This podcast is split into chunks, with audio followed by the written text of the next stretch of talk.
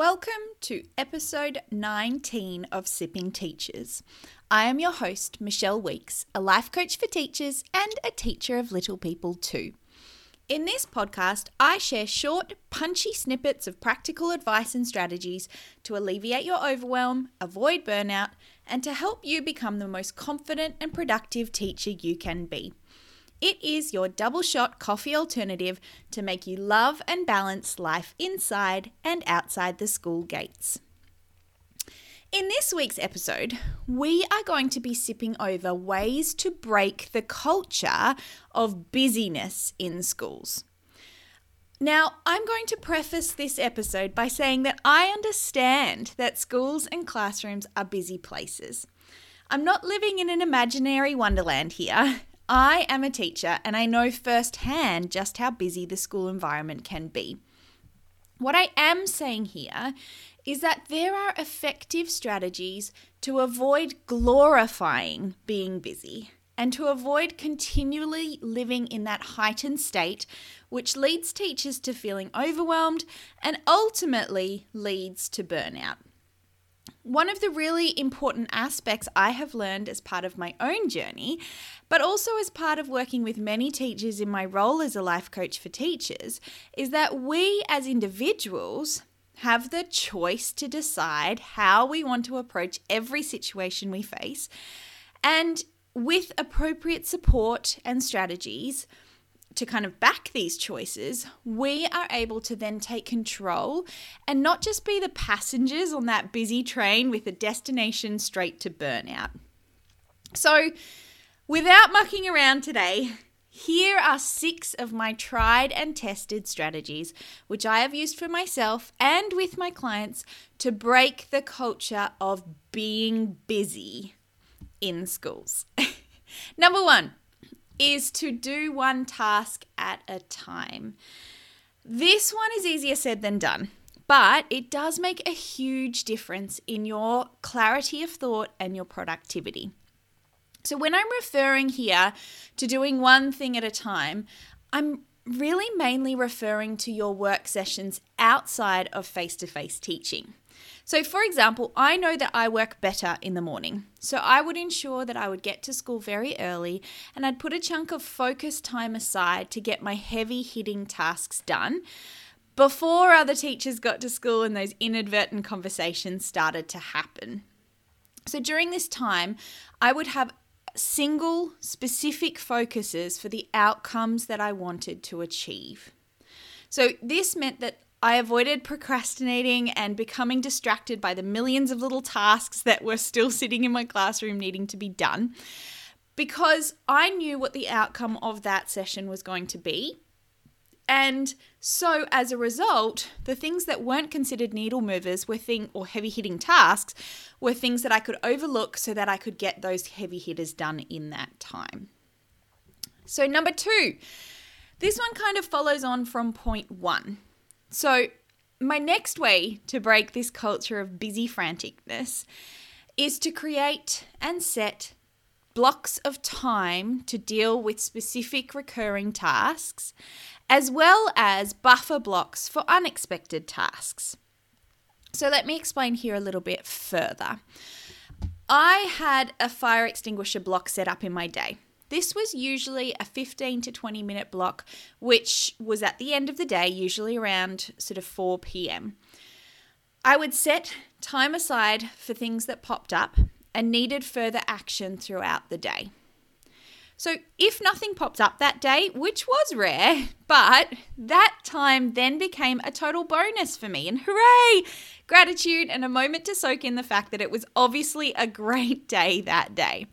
But if things did pop up, particularly throughout the day, this predetermined block of time allowed me to pro- approach the thing that popped up in a calmer, less busy way.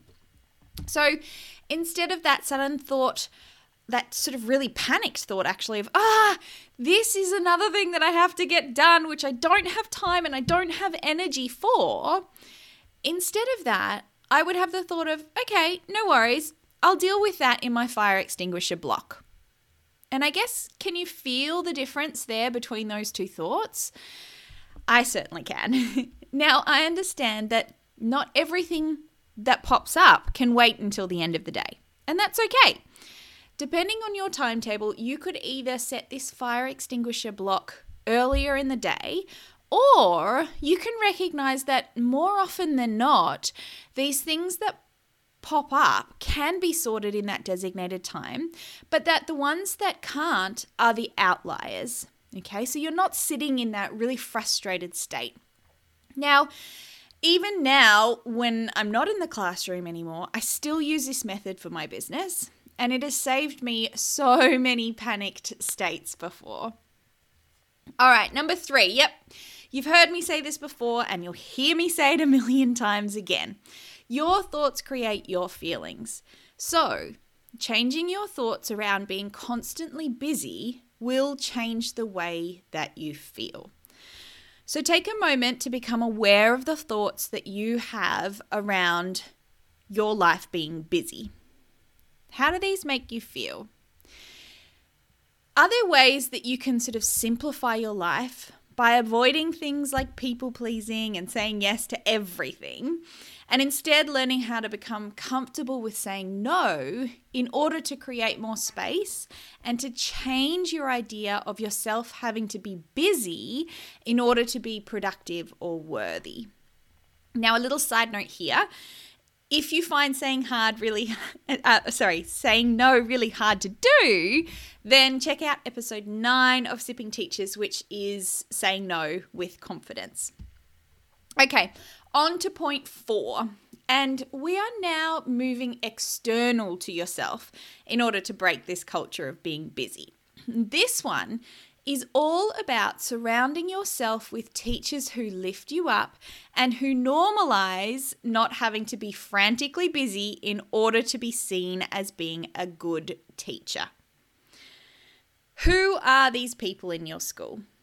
The ones that get it done, that know their boundaries and their priorities, that don't seem to get frazzled to the point of burnout, and who have and enjoy a really fruitful life outside of school. If you can identify these people, try to use them as your inspiration. So, chat to them about how you want to be as a teacher and surround yourself with them so that you're so that it is normalized to not be busy. The impact of this one is huge. And now on to number 5 back to you now. a reminder here that you actually get to choose where you direct your attention and your energy. So, making an, inter- an internal choice to be someone who doesn't have to buy into the busy culture of a school. Approach your day with that intention. Remind yourself that it is possible and that there are strategies to help you achieve that. And just some of the ones that I've outlined here do that. And then actively let the rest flow over you. By knowing how you want your day to feel, the thoughts that you think sorry, the thoughts that you can think to achieve that, and by protecting yourself and your own energy and directing it towards the things that actually matter, you will then be able to not have to spread yourself so thin and be inherently busy, which will benefit fit you hugely both in your personal life and your professional life. So, where are you directing your energy and your attention? And finally, here, this one is an important one, and I use it in all aspects of my lives of my life. But it is about using an affirmation to guide your thinking throughout the day. It's simple, yet it's super powerful in this in the strategy. And you can come back to it throughout the day when things might be going a little bit haywire. An affirmation here might be something along the lines of I choose to be productive instead of busy. Or it is possible for my day to be calm or I control how I approach my day. Make these affirmations visible. Put them up in your classroom. Let them roll around in your head constantly, or even just set a reminder in your phone which pops up and allows you to remember them throughout the day. Whatever you need to do here to allow your brain to believe it and to live it is key.